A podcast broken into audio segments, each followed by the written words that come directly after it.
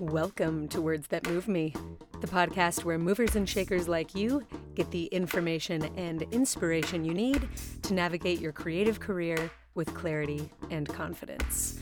I am your host, Dana Wilson, and I move people.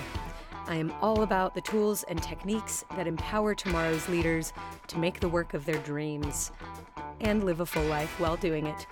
So whether you're new to the game or transitioning to your next echelon of greatness, you're in the right place. Hello, hello, my friend. Welcome to Words That Move Me. I'm Dana. I'm stoked that you're here. I wish I could squeeze you. I am in a very loving and excited, um, sherry kind of mood right now. I'm wanting to share my enthusiasm in the form of a hug. Podcasts, not great for that. Um, I think I'm mostly excited because my guest on the episode today, on the episode, who says that? My guest today is one of my favorite teachers ever, and he is a bright and hysterical, very, very smart human being. Um, Kevin Maher is joining me today. We get nostalgic. We talk a little bit of S H I T, which reminds me, adult language warning. burr, burr, burr, burr. Is that the sound of adult language? I think it is. It is now. Um, D J club horn for adult language for this episode, but I promise you it is very uh, worth it and warranted in, in this case. Um, but do earphone it, headphone it if you have uh, little ones around. Um, okay, anyways, before we swear a lot and get into the really, really good stuff with Kevin, it is time for wins. We start every episode with wins, and this week I am celebrating getting to spend some time with my wonderful big sister. Shout out, Adri. Hello. I love you so much. Um, Adri came to visit me in L A. We ate some good food. We drank some good champagne. We did some really good shopping. And um, bonus, she helped me clean my house. And when I say that, y'all, I mean like baseboards, like clean my house. Um, I've always thought that she was the hostess with the mostess, but she has now proven to also be the the the guest, the guestest with the bestest. Yeah, I like that. I tried. I tried anyways. Um, I oh wow, I'm just now recalling one of my favorite podcast episodes is with my sister, Adrian Wilson, Doctor Adrian Wilson, as a guest. I believe that was episode seventy-two. seventy-two, I think seventy-two, pretty sure seventy-two, ninety-nine percent sure, episode seventy-two. Um, go check that out. So, so good. Um, yeah, there it is. House bestest, bestest house guestest. Yeah, I like that. Thank you, sis. Love you so much. All right, that's me. That is what I am celebrating this week. Uh, now you go. What is going well in your world?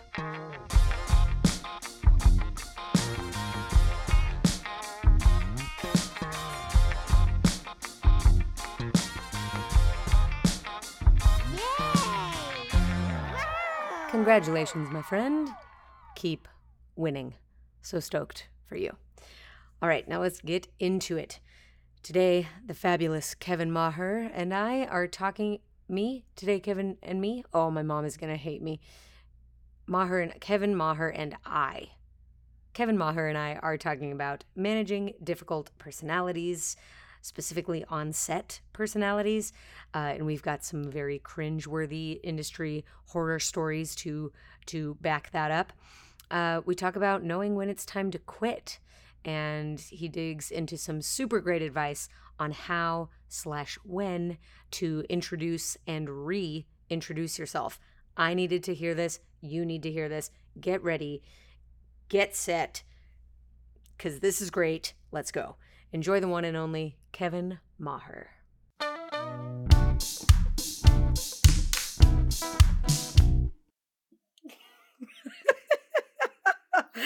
Off to a really strong start, Kevin Maher. Welcome to the podcast. Jokes all day, all day. I wish you all could see what I'm seeing right now as Kevin and I take advantage of a little screen time with each other. It's been a long time. How are you? I'm good. Um, I am still living like I'm um, a twenty-year-old, but I'm in my forties. Okay. All right. Congratulations, by the way, on being married.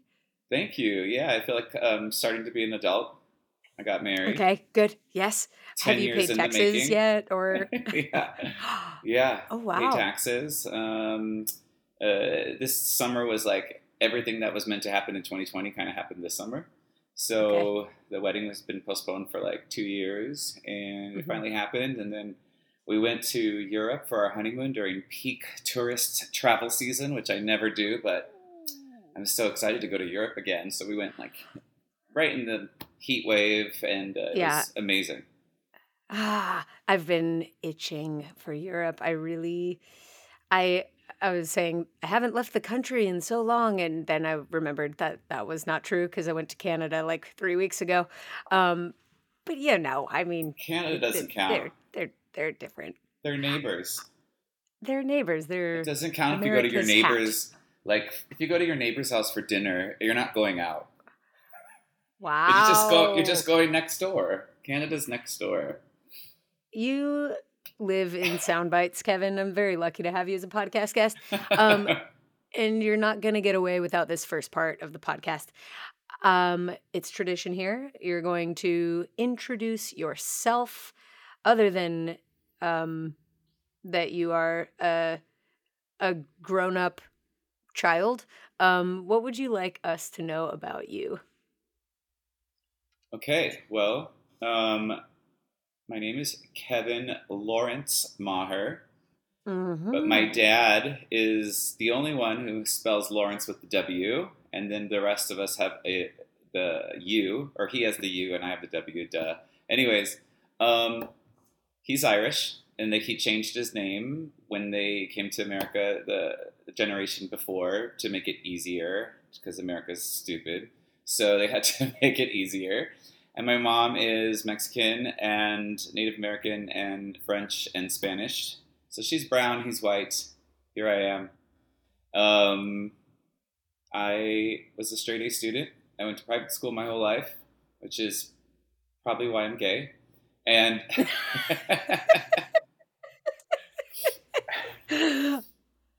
and, um, and yeah. And um, then when I graduated high school with like in a college prep course type thing, I had like an internship laid out and college scholarships laid out. And I said, I want to go to New York and dance and you can't stop me.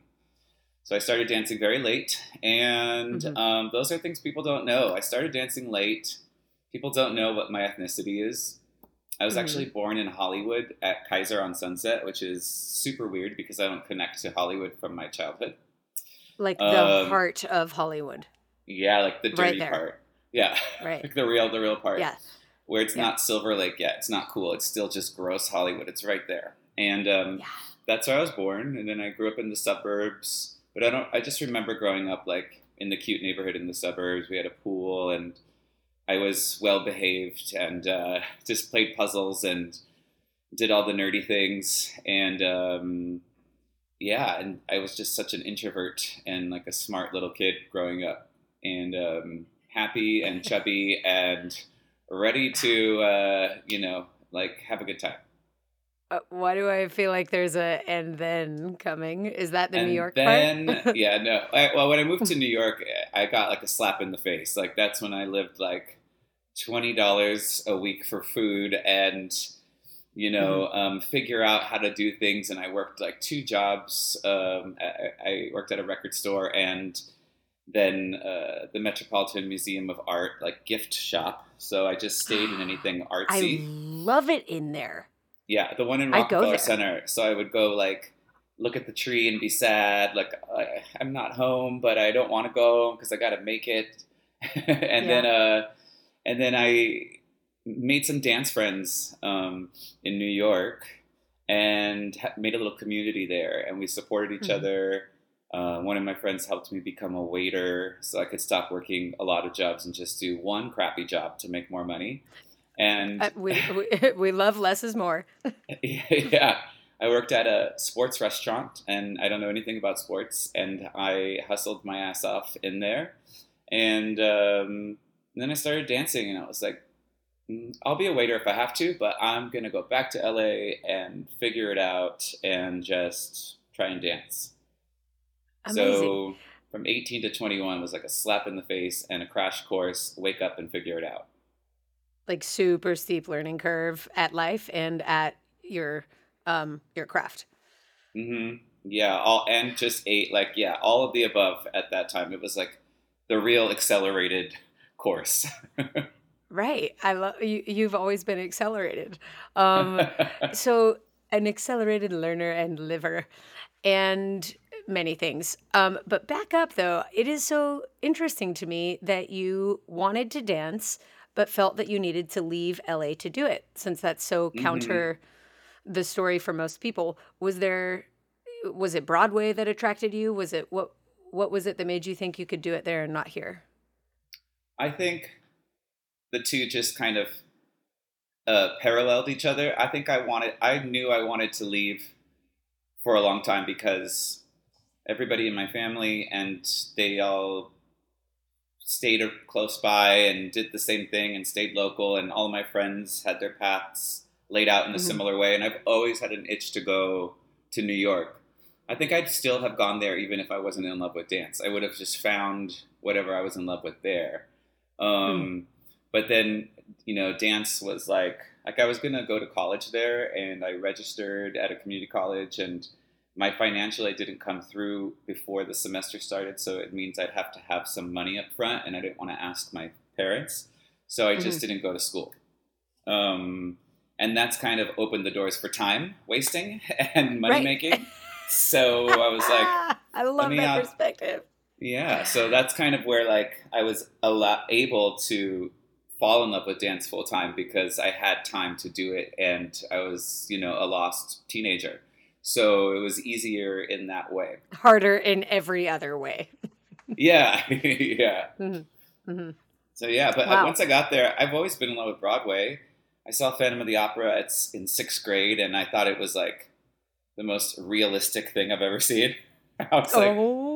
It's, it makes sense. It's real. I believe it. And then I became infatuated with like all kinds of musicals. I used to love Miss Saigon. I didn't even know what it was about because I grew up with all Filipinos and Lea Salonga is the queen. And um, I just was like blown away by her voice. And then um, I just, I, I did, like, I would stand in line in New York for the, the free tickets or the cheap tickets, like the lottery. Mm-hmm. So I would mm-hmm. go watch Rent, but I would stand in line and do the lottery. So you get twenty dollars seats. And I'd go to all the plays or shows that I could. I would stand mm-hmm. in line for hours outside of Saturday Night Live to just watch the musical guests. And yes. yeah, I just took advantage of New York. Ah, you're giving me nostalgia right now. I'm thinking of all the... all the times I, as a young person on fall break or uh, no, over the summer, usually I would go to nationals in New York. Right. And on the, in the event that we had an off afternoon, we went to T R L. We went to go stand and like, hopefully get inside to T R L, but we like stood at the bottom and we're like doing um, the look at me thing. It was, my that was it. Restaurant was in Times Square, the one I waited at. So like a lot of times going to my shift, they were filming the T R L spots. Mm-hmm. And so one time they were like, hey, will you announce this video? And I was like, sure. Which one is it? And they were like, uh, I think it's like Pretty Fly for a White Guy or something. Is that what that's, yes. that video is called? Yes. And then, yes. so I was like, next up, da da da da. And, I, and there's like a clip that out there that exists of me giving the, the lead in for Being... that video on T R L before I even was in the world of, you know, commercial stuff. Music videos and commercial stuff, yeah. Yeah, but it was next door to me. I could watch the dancers perform from the window, and I would just be like, oh my gosh, like, look at those two dancers, because that's all that fits, you know, right there. Right, and, right. Yeah. What years w- would that have been? I'm so wondering if, if uh, our like footsteps ni- overlapped there. Maybe like ninety-nine? Maybe ninety-nine. Oh, yeah. I know I lived in New York and like I moved in ninety-eight and I moved back to L A in like two thousand one. So there's only a three year span. Yeah. This is very possible. I was like, mm-hmm. you know, hardcore competition kid until two thousand four when I graduated. So mm-hmm. ninety-nine through two thousand four, I was like in it. I bet we did cross paths. I love to think about that. That um, must have been fun you know, for you. Like going oh, from yeah. being from Denver and then going to Denver I th- or from Colorado, yeah, yeah. but going to Good New memory, York yeah. during summer. Like, yep. what a difference. Yes. And I actually am very fortunate. My mom, in addition to being a competition kid who traveled occasionally for that sort of thing, my mom was for like forty, I think more than forty years, a flight attendant for United Airlines. So we got to wow. travel mostly, almost entirely for free. So nationals was possible because of that. But we also, um, I'm I'm Greek, at least a little bit. And I went to Greece when I was twelve, left the country for the first time at nine. Very wow. lucky to get to experience the bigger, broader world as a smaller person. And those trips to New York in the summertime became... Like, yes, so, so, so special. But, I mean, I've I had have probably done that eight times as a young person, so it sort of became familiar. That's cool. Um, Did you ever fly like with a, your mom while she was a flight attendant? Or that's not possible? Y- yes, it is possible, and I have done it. I think what usually happened was she would have to be in uniform, um, sometimes in case the only seat available was a jump seat. Mm-hmm. So... Uh, I know that she has like definitely been working, but usually she'd just be like in her outfit sitting on the jump seat, and I would be like back in coach, like in my pantyhose, because that's how that's how flying standby used to go. You had to be dressed as if you were an employee. I remember my sister and I had to wear pantyhose. My brother had to wear like laced up, not sne- sneakers were not allowed, jeans were not allowed. Um, anything with holes in it was not allowed. And now I am looking at the things that people travel in. Like, wow. my sir or my lady, your entire midriff is exposed. Doesn't that feel uncomfortable when you sit on that cold ass leather seat? I don't get it. But you anyways, know, those were the olden days. When the word pantyhose comes up, your name isn't the first one to pop up right next to it.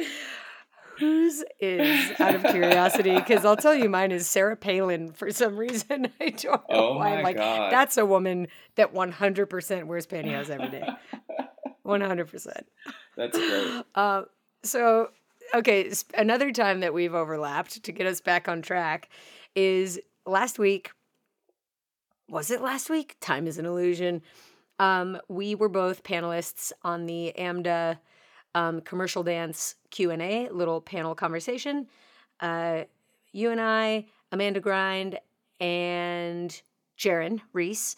And I was like sitting and looking at your face, talking in the square, and I was like, how have I not? How have I done such a grand disservice to my community by not having you on the podcast before this moment? So I'm stoked that you're here, and I want to revisit a few of the things that we talked about in that Q and A, because you had some A-plus contributions to that conversation. Um, the first one was this idea that, like, the greatest skill you could possibly possess and the skill that you cannot possibly learn in a dance class, or there aren't any specific style classes that teach you this thing, is how to manage. Because navigate is one thing, but how do you manage personalities? And and uh, somebody asked you this question that's like, what's the hardest job you have ever done? And your answer to this question was, I, I would love for you to share it, but... It wasn't hard because there were one hundred fifty dancers, or because it was, you know, you had to shoot it outside and it was one hundred ten degrees, or because you had to do a three minute number in two hours. It wasn't hard because that. It was hard because personalities. So mm-hmm. take the floor, and then I would love to hear how you learned. Maybe it was New York. Maybe it was private schools. How did you learn to manage the type of personalities that we encounter in our worlds? Go. Okay. Well, um, so like going a little backwards, my family is Irish and Mexican, so they're drinkers and they're loud.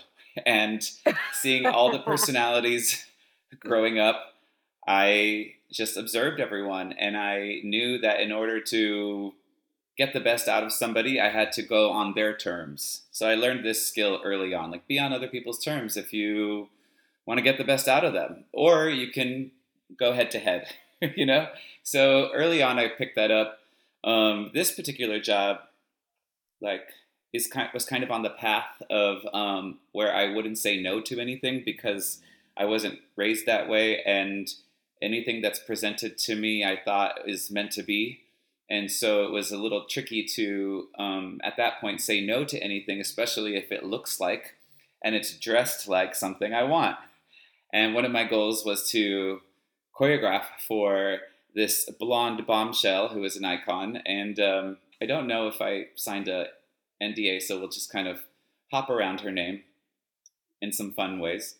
Well, she just had a big moment in time where she said, F you world, and um, shaved her head. And then she had to shoot a video. And it was the week after. And everyone was all on her business because public meltdowns hadn't happened to, you know, uh, stereotypical princesses like her. Mm-hmm. And um, not in such a big way anyways. Yeah, not in a big way. They happen all the time. But, like, she can't get out of the public. So she's like, let me just, you know, shock them. So cool. Mm-hmm. I was like, yeah, I get it. I shave my head all the time, or I dye my hair. I get a tattoo. I'll, you know, do something.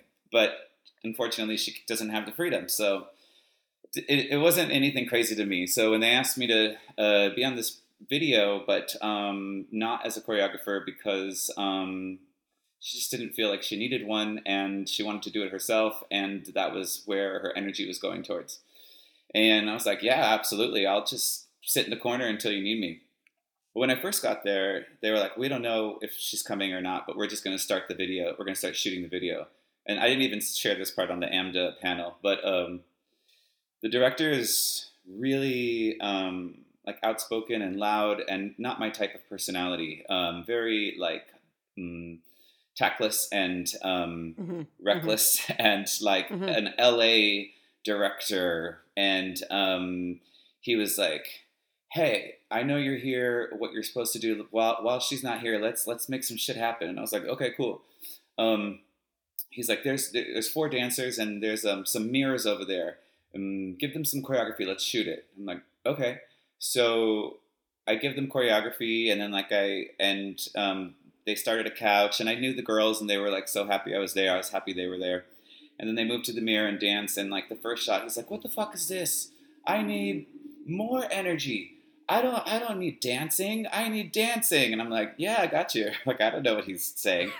So this is this is a, a, such a great example of some of the feedback you are likely to get in this position uh-huh. on a project like that. I don't need dancing. I need what, what, dancing. What exactly do you mean? Like, don't bore people with your questions. Just say yes and figure it out. Make a choice. If it doesn't work, try the try the other choice. Keep going until you're fired. Whatever. You know, it's just a video. So I was like, okay, hey, ladies, let's start off thrashing, and then let's run to the mirror, and then let's cut the choreography. And when we get to the, the mirror, act like you're getting dressed for an eight. And then when the beat changes, put back in the choreography, and let's see what happens. They were like, okay. And then they did it. And he's like, yeah, that's what I'm looking for. And I was like, oh, my God, thank God. So that worked. That was part one. Then part two okay, was part um, a party scene. That was the warm up for this job. Part two is a a party scene, and I've never in my life, like he, he's walking around the party with the, the Steadicam guy, him, and he wants me to walk with them. And he's like, stop me when you see someone you know or someone that's worth being on, on camera. And I was like, oh shit, this doesn't sound good. I'm like, okay.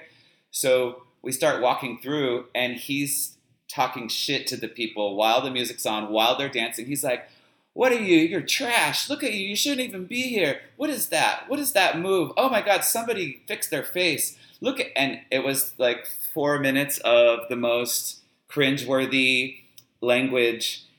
And I think that's his way of getting people to get riled up, I guess. I don't know. I've never experienced this, and I've never experienced it after. And, and like, you would see either people crack and look at him like, who the fuck? Or you would see people um, like like not be bothered and keep going, or you'd see people change and maybe do what mm-hmm. they think he's thinking of or asking for. So all three mm-hmm. of these ways, I was like, this is interesting, and I'm going to observe it instead of just allowing like the cringe to overwhelm me. And mm-hmm. um, that was really hard to do.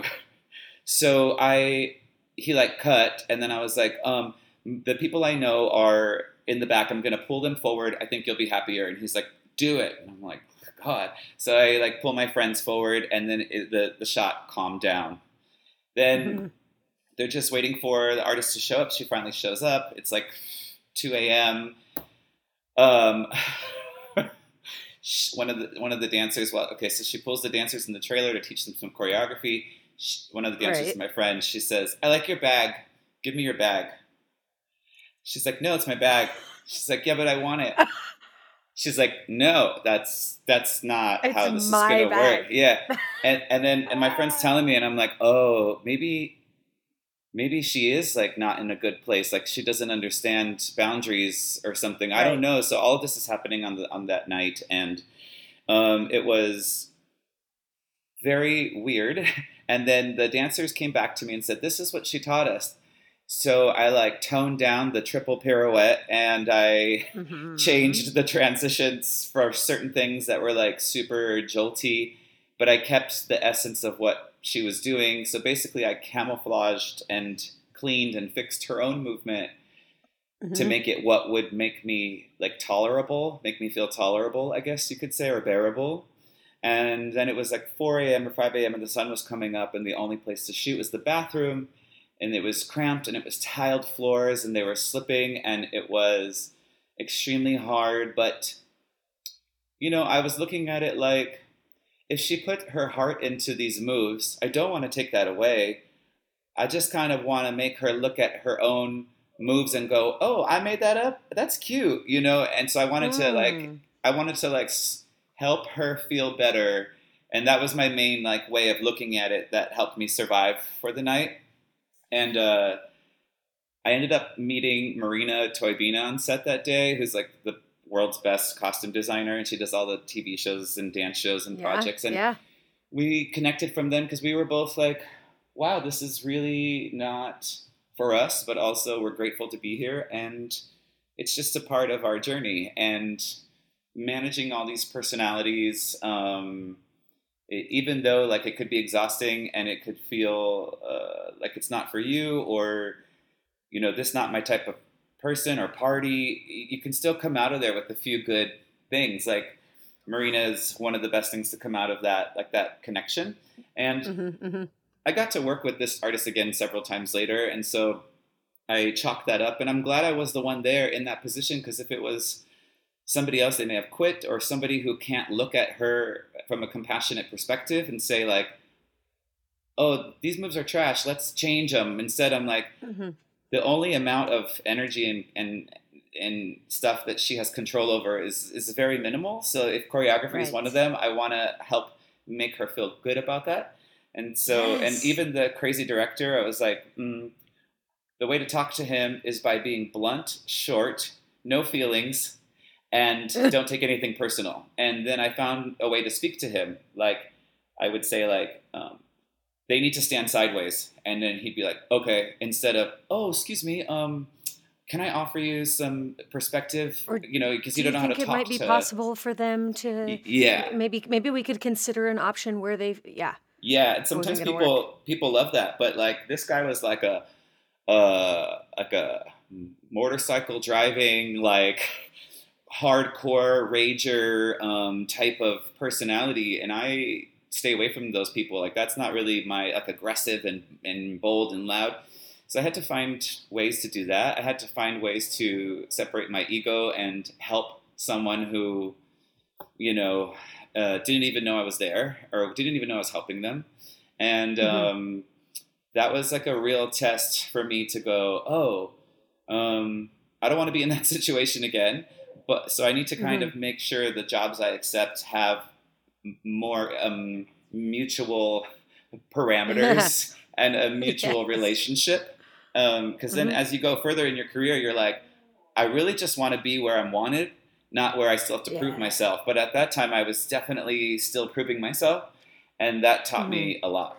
Kev, that is tremendous. Uh, cringy is just the beginning of it. Wow.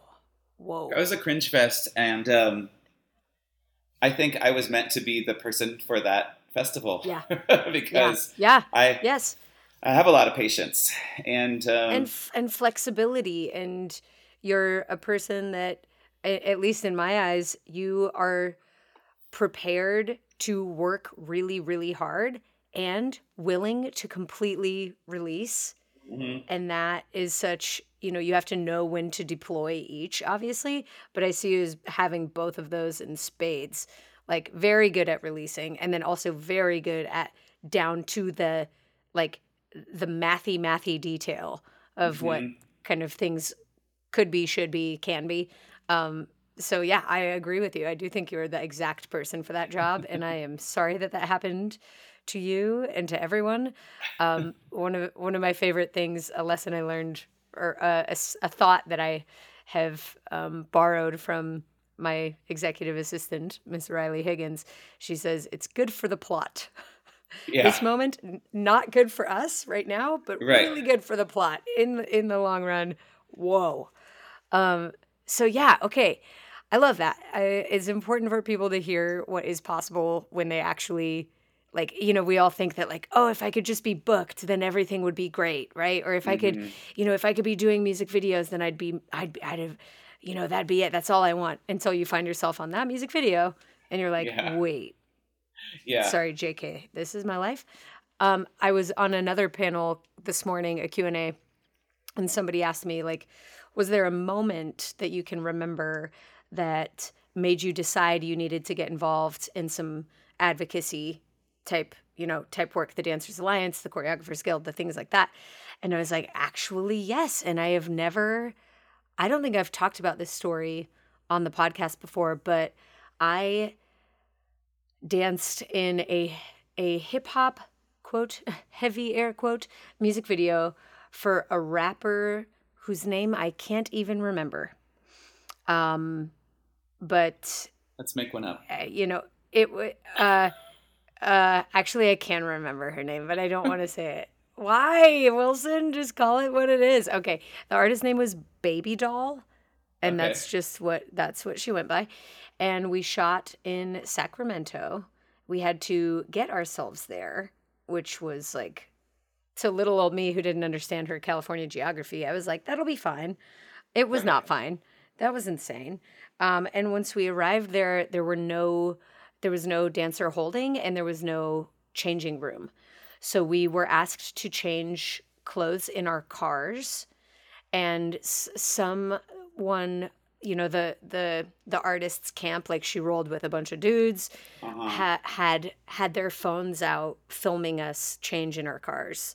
Like mm-hmm. from like sneaky, like from around around the back of other cars, like trying to film mm-hmm. us changing in our vehicles. I and I was like, okay. oh, one hundred percent, one hundred percent unacceptable. And I, I would like for that. I would like for no one to have to deal with that.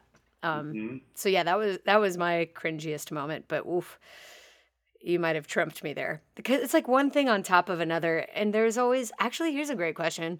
Have you ever quit? Like, have there have it has it ever gotten to be one too many thing, and you've um, been like, yeah, this is no longer this is no longer my job. I quit, yes, um, but not not. Um, I've never quit um, during the process. I've quit mm-hmm. before the process started. Um, mm-hmm. Mm-hmm. I got hired to do a video for a female rapper, and. Mm-hmm. They asked for choreography in advance to see if it's the right tone. So and I sent like a little something, and the person who works for her, like in the music industry, everyone has jobs, but they don't work the same way. Like a man, some mm-hmm. managers are creative, mm-hmm. some day-to-day people. Like I think your job when you like represent an artist is to kind of translate what they're trying to say mm-hmm. to the people who speak regularly, like regular communication skills.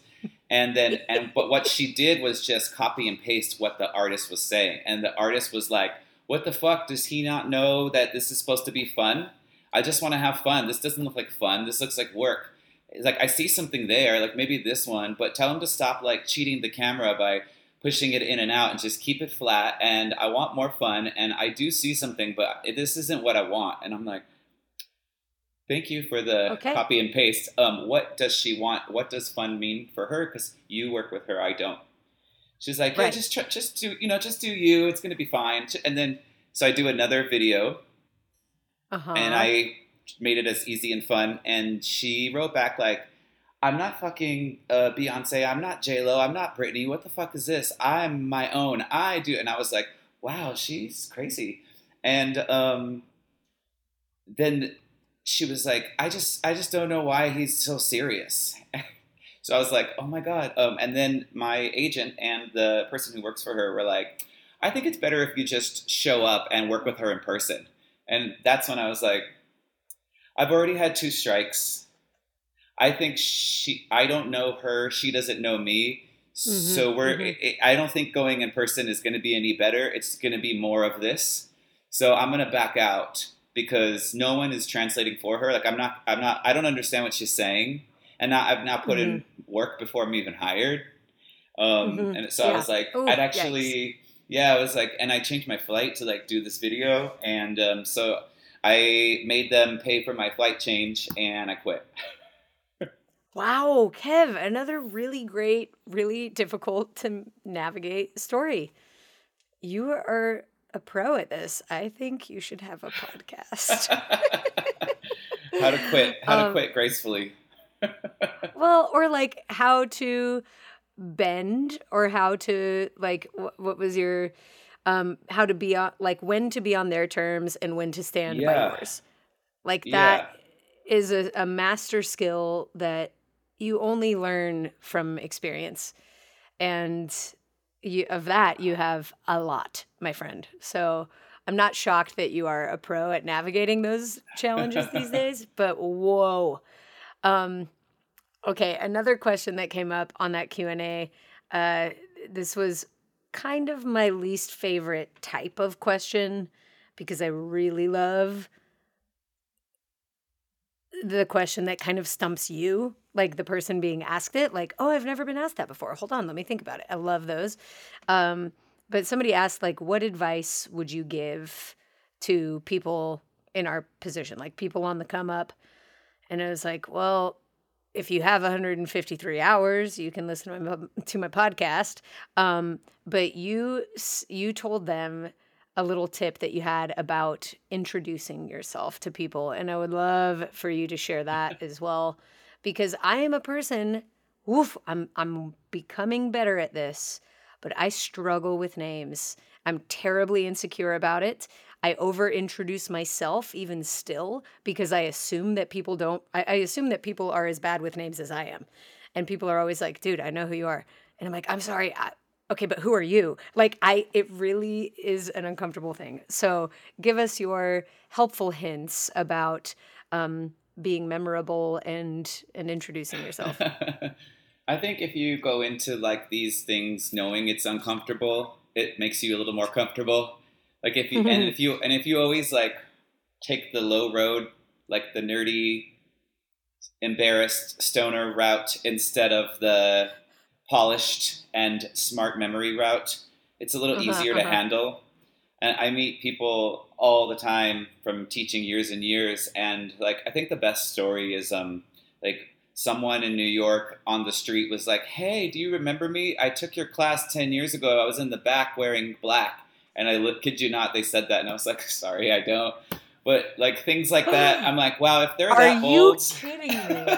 Yeah. Like it, I get, I get that a lot. Or like I was wearing stripes, but the best one was I was wearing I was in the back wearing black, and I was like, oh, I, I, that's I was impossible. the least, I was the least memorable person in the room. Do you remember me? This is a test. I guess like, they don't think that they were the least memorable. So they were like, he, they, or they were probably like, I was the best one, and I looked good in my black outfit. He must remember me. Right. Meanwhile, right, I'm right, like, right, right, right. What? So wow. Yeah, after that, I was like, okay, I need to figure out how to. Like when you start in an industry, you know who everybody is and nobody knows you. So you have to be humble enough to like introduce yourself so many times that the person gets sick of it. Like I do, I do that. I do that all the time with um, Paula Abdul over the last like five years, ten years. And I'm like, Paula, hi. I treat her like grandma, right? And I'm like, hi, Paula. It's me, Kevin Maher. And this last time, she's like... First and last name. I love that. Yeah. She goes, Kevin, please stop fucking saying your name when you say hi to me. I know who you are. I love what you do. Stop introducing yourself. You make me feel so weird. And I was like, oh, my God. I just think that you're Paula Abdul. Like, you don't know me. I, we've never worked together. And I see you at Far and Few. So I'm always just going to, you know, say hi. You're the you're the the important one in this relationship, you know. And she's like, shut up. And... I, I want to get to that point with everyone where they're mad at me for okay. saying saying my name. And that's that's always the goal with people. Like, um, I know people's dancing. I, mm-hmm. A lot of the time, the problem is that I know them when they're sweaty and moving, but I don't know what, when they mm-hmm. look good and they're still. So people will right, be like, right. hey, and I'm like, who the fuck are you? You look gorgeous. And they're like, I take your class for religiously for ten years. And I'm like, oh, I'm so sorry. Can you sweat and start dancing? Maybe I'll recognize you. Like, I don't, I don't know. Like, I'm looking at bodies, not individuals, when I'm teaching, and I'm mm-hmm. giving my most truest self away during those moments. So people mm-hmm. connect with me authentically, and then I don't give that part of me away regularly. It's in class or mm-hmm. if we're close. Um, so mm-hmm. a lot of people feel close in that sense. Um, and then I don't yes, know them. Yes. And then they can either go, it's okay, or they can double down and explain further, or they could get right. mad. And that's fine. All of them are fine, because none of that is any of my business, and it has nothing to do with me. So right. the best thing for anyone to do is to, like, double down, take the low road, because the worst that could happen is if you say, hi, uh, my name is Dana Wilson, they'll be like, I already know you. But if you... Right. try a different route, it could backfire. Or if you, and if you don't know their names, you could say like, like I'm always saying like, I remember you because you were wearing this, or I remember you because your energy was good, but I, I'm not even confident what your name is. Or sometimes I'll mm-hmm, say, I think mm-hmm, there's a mm-hmm. W in your name. Or I'll right. say, am I, I re- close? Yeah. And anything like that makes people laugh. Or um, yeah. like, Um, I was going to yoga, and the guy at the elevator was like, this is like yesterday. He's like, are you Kevin? I'm like, yeah. He's like, um, oh my gosh, I am actually really good with names and faces. And I was like, okay, this is a different approach, because he's now wow, congratulating yeah. himself first. So I was like, okay, this is cool. And I was like, okay, well, where would I remember you from? Like, where would we know each other? And then he's or like, do oh, we know each other? Yeah, he's like, my name is this, and I used to do this. And I'm like, oh my God, I totally remember you now that you've said that. Wow, how do you, this is wild. It's been like ten years. He's like a keyboard player for a, a group that I work with, and he was on tour with them. But this is like ten, fifteen years ago. And um, it was very cool, that approach, to first say, hey, I know who you are, and mm-hmm. and this is me, instead of like, waiting for someone to recognize you, or you know somebody, you know you've met them fifteen times. So, mm-hmm. You know, like, it's never a good thing to have expectations, and it's never a good thing to, uh, you know, um, have your ego there, like they should know you, especially when you work in a celebrity world, they meet so many people. And um, mm-hmm. it's very cool when people do remember you, and it's very cool to take the that first road to be like, hi, I'm Kevin. Or, you know, whatever the scenario is, um, it's just, that's my, that's my tactic, like to take the embarrassing, nerdy, to, I'll put all the, put all the awkward stuff on me, and I'll take right. it, instead right. of like trying to guess, or trying to remember, or trying to go down like this lane that is a waste of energy. It's better to start from or scratch. Or trying to like wait it out until someone else says it, or like, yes. I, I mean... Yeah. Every every trick in the book, I have tried it. But I think I think that like the humble down bit is super, super smart. But there's also this like package it with like humble down A, but package it with context that's sticky. Like mm-hmm. I took your class at Edge. You have to know how many hundreds of people have taken your class at Edge, but I took your class at Edge with Jillian Myers because she lived on my same street, and because she's so freaking good, you probably don't remember me because I don't get past her when I'm watching dance class. But I I had red hair at the time, and I loved wearing Air Jordans, and I don't know if you remember me or not, but I remember your classes for being blah-bitty-blue-bitty-blee-bitty-blah, and the end. And maybe I've even bundled a compliment in there, which I have been criticized for over being over complimentary, um, but not ingenuine in my compliments. Like I, mm-hmm. I give genuine. I, I don't say things that I don't mean. I'm very good at complimenting people and meaning it, uh, but I think I'm kind of like maybe like Jimmy Fallon in that way, where I think everybody yeah. is awesome and everything was the funniest and the best, and it it's sort of it's kind yeah. of my default mode. But that's how that's how I do it when I approach people that I think might not remember, is with the context of the situation where we met, um, probably some healthy dose of humility or mm-hmm. borderline self-deprecation, and and like my fingers crossed. And then I try to give people the grace for that as well. But I have been surprised lately at the, I actually was just talking about this the other day, at the shamelessness of the, like, you must know who I am, that mm. I get from students, that I get from other people on the job. Like, people very mm. rarely introduce themselves to me mm-hmm. or remind me. They're like, hey, it's nice to see you. And I'm like, I have not a clue who you are. Um, I wouldn't know where to start. So all, all of this to say, I think that there is something, a bit of an insecurity that I have about not being memorable enough sure, or yeah. about, about, about not being good enough at remembering people that makes this kind of sticky for me. And mm-hmm. then add the element of social media onto it, where, like you said, the way you teach is vulnerable and is you're giving all of yourself. People feel close to you. I think the same thing happens on Instagram or social media, where we share our intimate lives. Like, there are people out in the world that know what my bedroom looks like and know what my house looks like. And it's very easy when you when you feel that close to me to think that I'm that close to you. Um, I can only imagine the dialed up version of that when we get to celebrity sat- status, but it's an interesting thing nonetheless. I, it's weird to me. I needed to hear that advice for myself, and I'm so grateful that you shared it again today, because just like, do it until people are sick of you. The worst thing that's going to happen is Paula Abdul will tell you to shut up. Exactly. Yeah. I think that everyone has the fear of not being Uh, memorable enough, or um, they uh, gave you their vulnerable selves at one point and then you don't remember them, so it hurts their feelings, so then they hold back the next time, and they and that's normal, especially in this industry. And people also um, have like platforms everywhere, and then they have following, and so maybe they assume we all know each other's platforms. But the coolest way is, like, when celebrities say, hi, my name is this and this, and, and then I'm always like, yeah, that's really nice, because I know who you are, and thank you for introducing yourself, because that makes you a regular person, and that's cool. And mm-hmm. um, I think if we all just kind of approached the everything as regular people, and even if you say, um, uh, I have a bad habit of introducing myself over and over again until you stick, so give me something that sticks. That's fine, too. Yes. Um, So that's yes. the best way to go. Oh, transparency. Is that what that's called? What a gift. Let me tell you the honest thoughts that are happening in my mind right now. Actually, I've been criticized for this as well. I've been called a live feed, like a Twitter feed. Like, I just say the things that I think, wow. which makes me a great podcast host. Let me tell you what. That's self-proclaimed.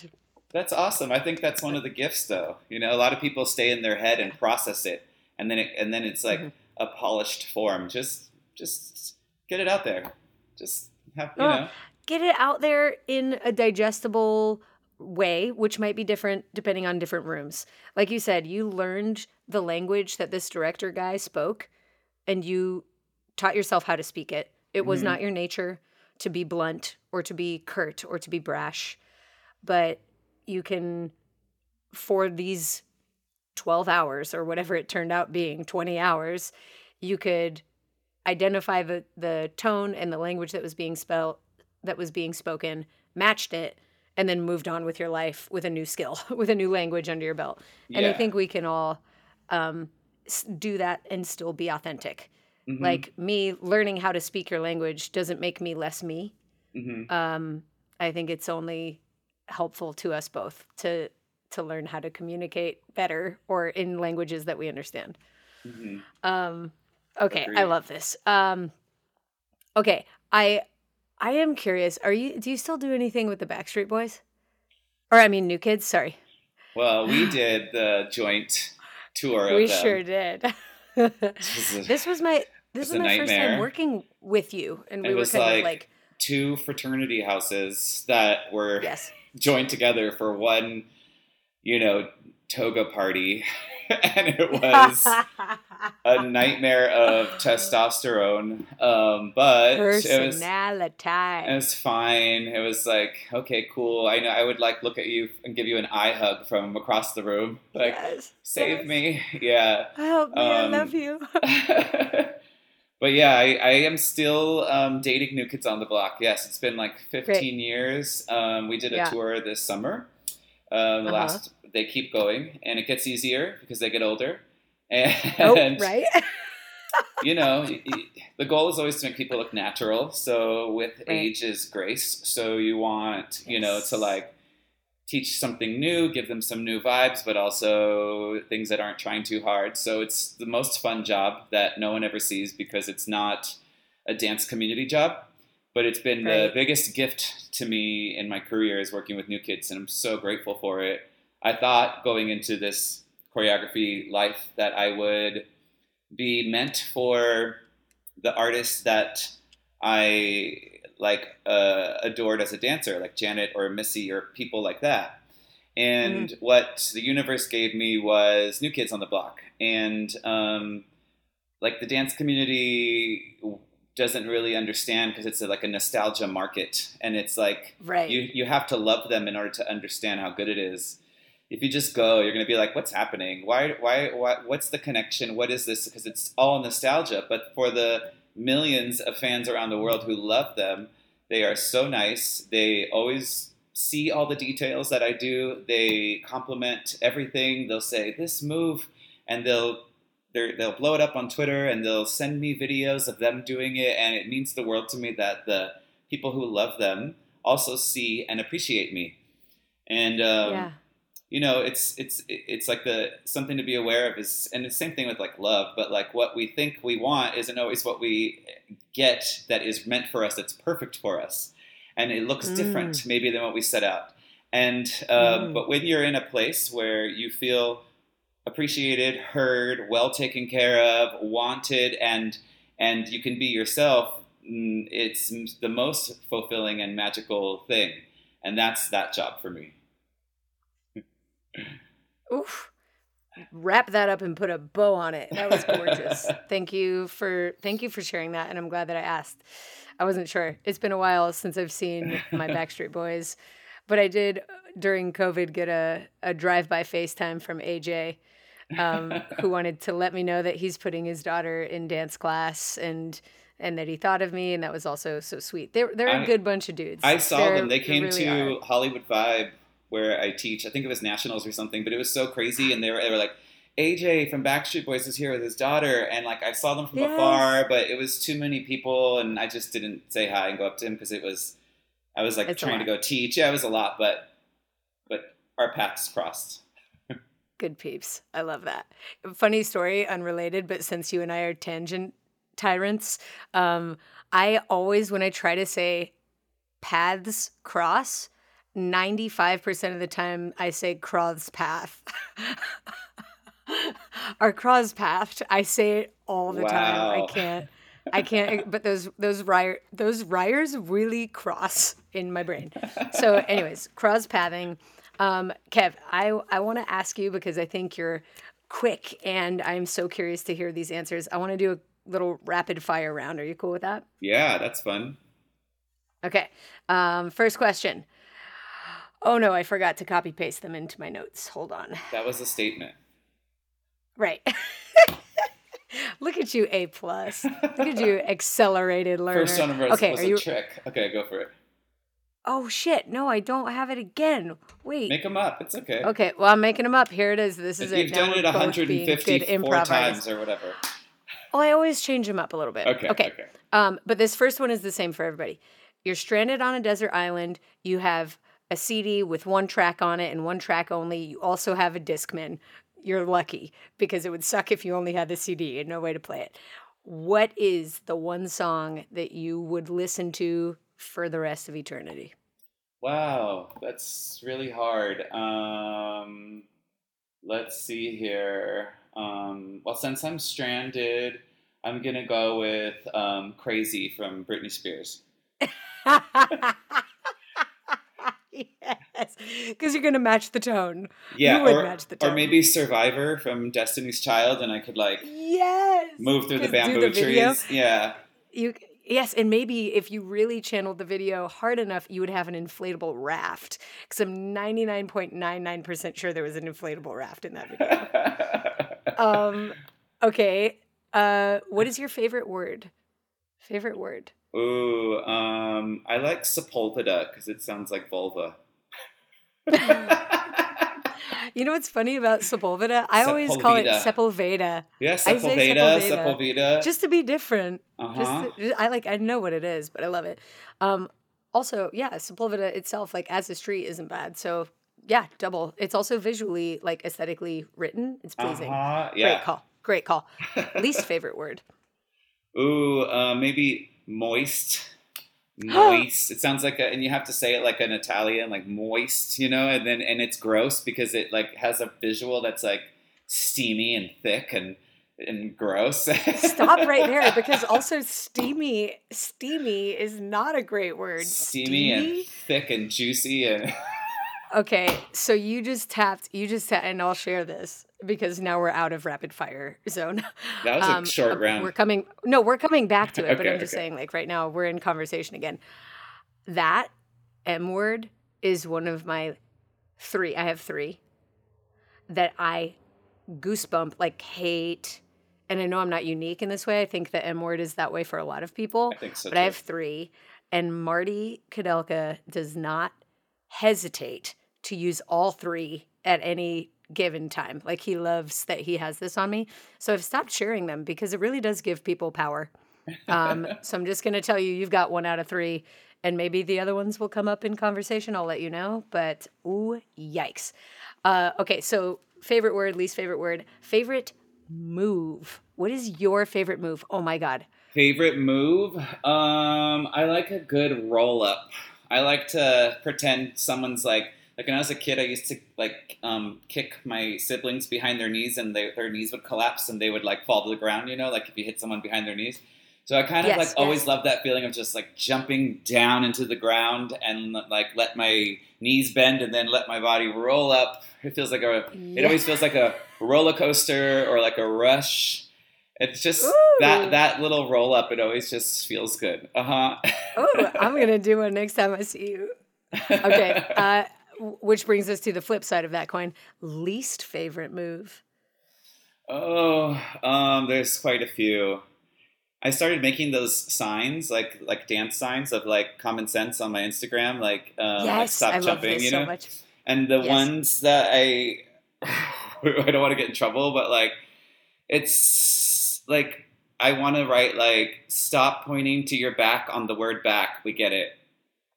Stop cradling baby on the word baby. We fucking get it. It's not original. We get it. We hear the piano. Don't play it. We hear the drums. Don't don't mock them. We get it. Like, let's try for some things.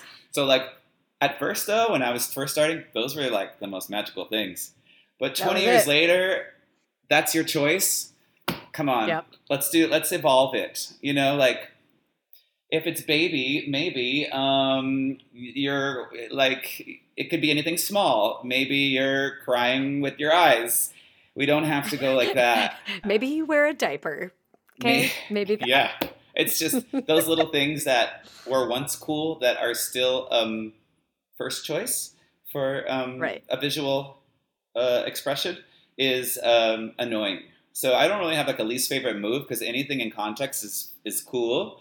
It's just when choices are um, not like like making a choice of a visual presentation is such a privilege and a gift. And if you're, it's like you're just saying, um, well, uh, yeah, uh, and um, I'm uh, like that's what it feels like when you're just choosing things that already exist for years and years that you know don't re- reflect who you are. So I'm kind of a snob in that way. I'm like, please stop recycling when you're so unique. Like, just make something new. I, I wish I trouble? could just leave it there. No, I love that ending. Although I do air instrument all the time. It's one of my signatures. So, but I'm going to call it a signature. It's not a default. It's like, oh no, that's what I do. Now, but if you do it because gonna... it, it, it, it, it makes sense to the story and it's right there and it's clever, then yes, let's put them in oh, there. Yeah. Or if you're being you don't funny, need to make me feel okay about it. I don't. Well, need it. for all the people out there who might be like, "What?" I'll still do it. So if you see me do any of those things, it's because I'm being sarcastic at the moment, or I'm playing a character. That too. Yes, which I love too. Playing a character, or I like being yes. funny. Um, but and I overt and like on the nose sometimes. Yeah, that's, yeah, like, that's what it calls for. Yeah, like sometimes like you want to be thrashy when Britney's on. It's a, it needs it, but also that's not really your authentic voice. So my bigger point is that like the authentic voice is when when it's not seen, I get annoyed because everyone's yeah. so fucking cool. Why not just use your own voice? This is a wonderful place to wrap this conversation up, but you know I have to say just one more thing. I have to say just one more thing. Kevin, you are now cursed by having been around so long that the things that are new for some people are genuinely played out for you. You are like yes. genuinely bored of things that people are discovering for the first time. And yeah. you've, see, you've seen the resurgence of the trend like eighteen times and you're so over it. But that's just because it's not their fault. It's your fault for sticking around yeah. and being so like in it a forever. Bunch of, there's a bunch of nineteen-year-olds running around with ginger spice chunky highlights. And I'm like, that's yes. not what we need back.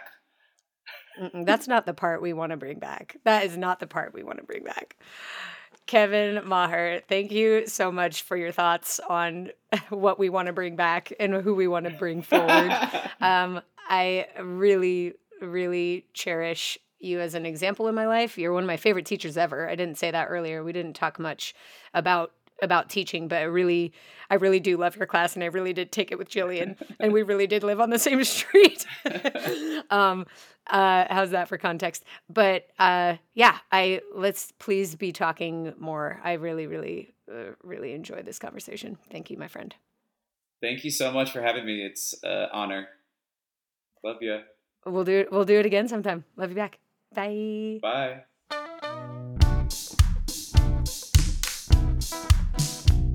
All right, my friend. Kevin certainly does not disappoint. I hope you have smiled and giggled as much as I did having this conversation.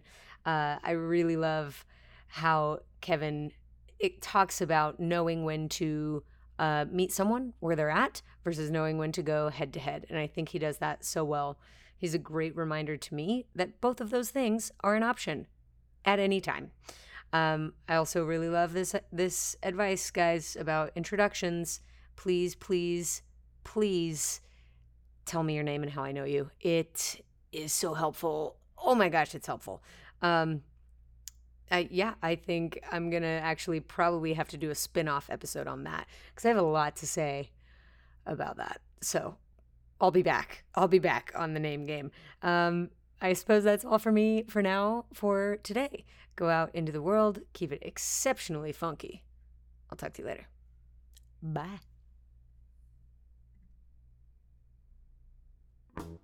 This podcast was produced by me with the help of many. Music by Max Winnie, logo and brand design by Brie Reitz, and big thanks to Riley Higgins, our executive assistant and editor. Also, massive thanks to you, the mover who is no stranger to taking action. So go take action. I will not, cannot stop you from downloading episodes or leaving a review and a rating. I will not ban you from my online store for spending your hard-earned money on the cool merch and awesome programs that await you there. I will one hundred percent not stop you from visiting words that move me dot com if you want to talk with me, work with me, and make moves with the rest of the Words That Move Me community. Oh, and also, I will not stop you from visiting the dana wilson dot com if you're curious about all the things that I do that are not Words That Move Me related. All right, my friend, keep it funky. I'll talk to you soon.